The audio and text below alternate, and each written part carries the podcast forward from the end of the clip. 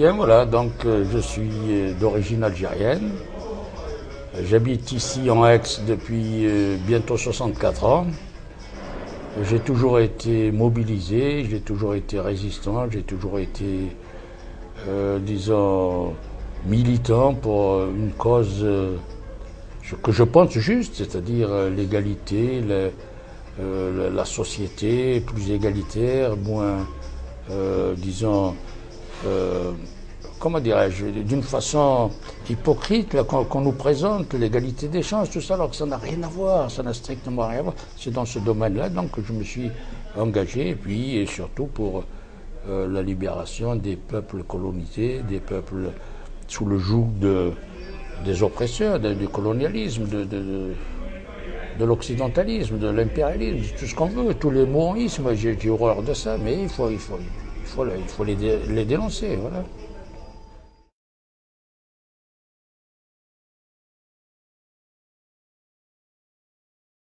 En 62, lors de l'indépendance d'Algérie, j'étais ici sur Aix parce que j'ai vécu la, ré- la révolution algérienne, la guerre de, libération ici en France.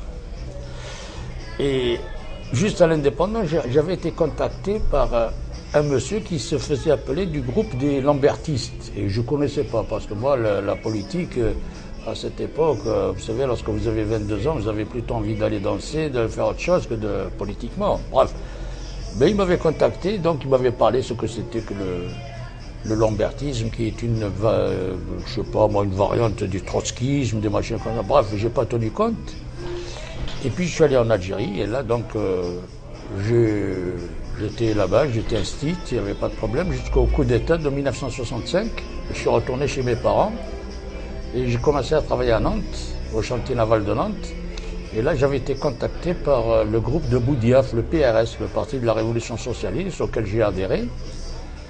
Et puis, donc, euh, je suis retourné à Aix, je me suis marié en Aix, et puis, voilà, j'ai tout arrêté jusqu'au jour, euh, je pense que ça devait être 83, 1983, 1984, lorsque même été, avait été libéré de prison et qu'il est venu ici en France et qu'il avait créé le MDA. Donc, je l'ai rejoint, j'ai milité.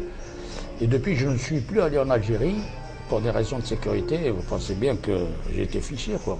Bref.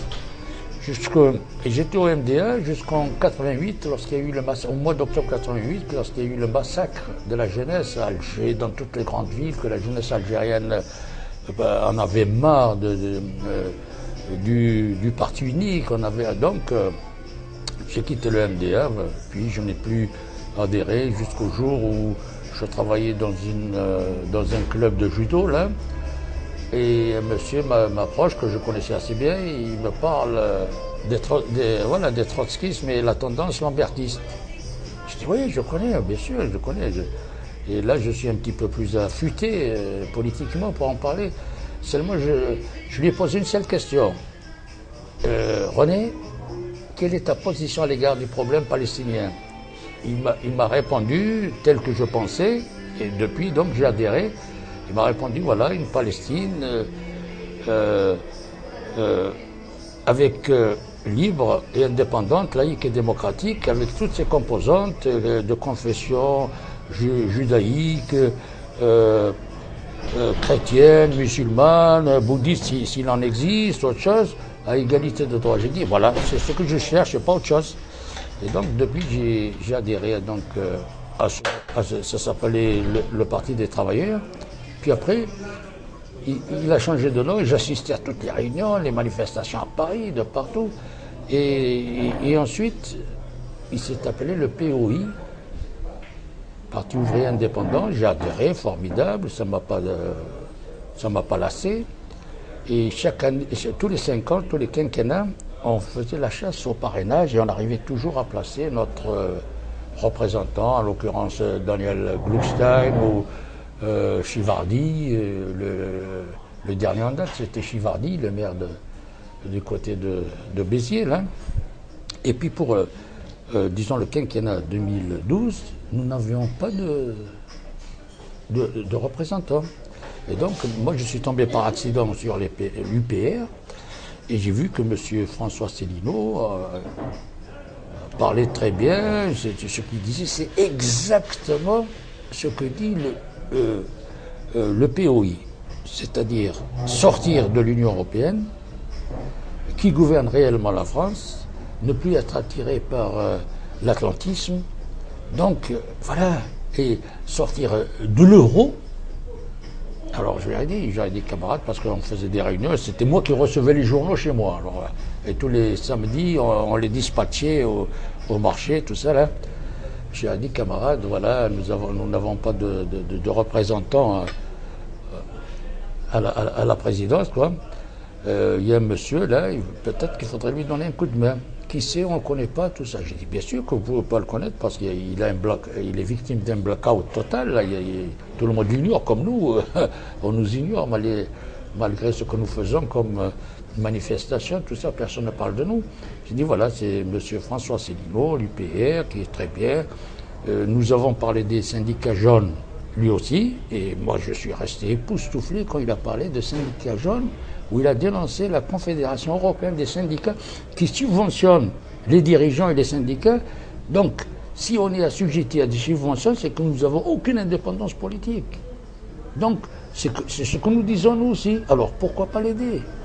Ah oui, tu comprends, il est de droite, il est de il est de ça. Alors, une fois, deux fois, trois fois, je les ai relancés pendant deux mois. Rien à faire. Alors, je me suis dit, bon ben je suis vraiment désolé, je vous respecte, vous êtes des amis, vous êtes des frères de combat, tout ça, mais je n'ai plus rien à faire avec vous. vous êtes trop figé, vous êtes, euh, je ne sais pas, voilà. Et là, je rejoins l'UPR avec plaisir, avec enthousiasme, et voilà.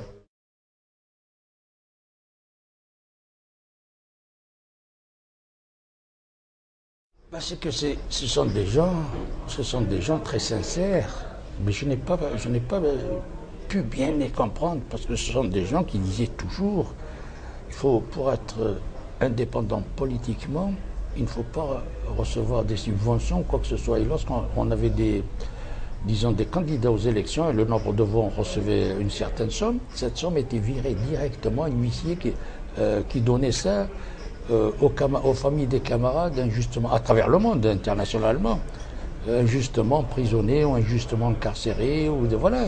Donc ça, faisait une solidarité formidable. Pour moi, c'est de la noblesse même. Mais le fait qu'ils aient ignoré un monsieur de la taille de, de monsieur Asselineau, là, pour moi, c'en était trop. C'était pas possible, quoi. Que, vraiment, mais qu'est-ce que vous avez dans les yeux? Vous, êtes aveugle, quoi? C'est le seul qui, qui peut les démonter, qui peut les mettre tous KO l'un après l'autre. Et ils vont rester comme ça, là? Non, non, je sais pas, je sais pas aimé ça, pas du tout. Hein. Surtout lorsqu'on me dit il est de droite. Ben, qu'est-ce que ça veut dire, droite ou gauche? Ça veut strictement rien dire. Euh, d'ailleurs, il, le dit bien dans son discours, M. Asselineau, que le général de Gaulle, s'il avait attendu que tout le monde soit de droite, il aurait pu attendre que tout le monde soit de gauche, il aurait pu attendre. Donc, il faut, une synthèse, il faut un compromis, il faut des alliances, il faut, voilà. Le problème urgent, c'est quoi? C'est libérer la France. Qui gouverne réellement la France? Pour qui on travaille? Voilà.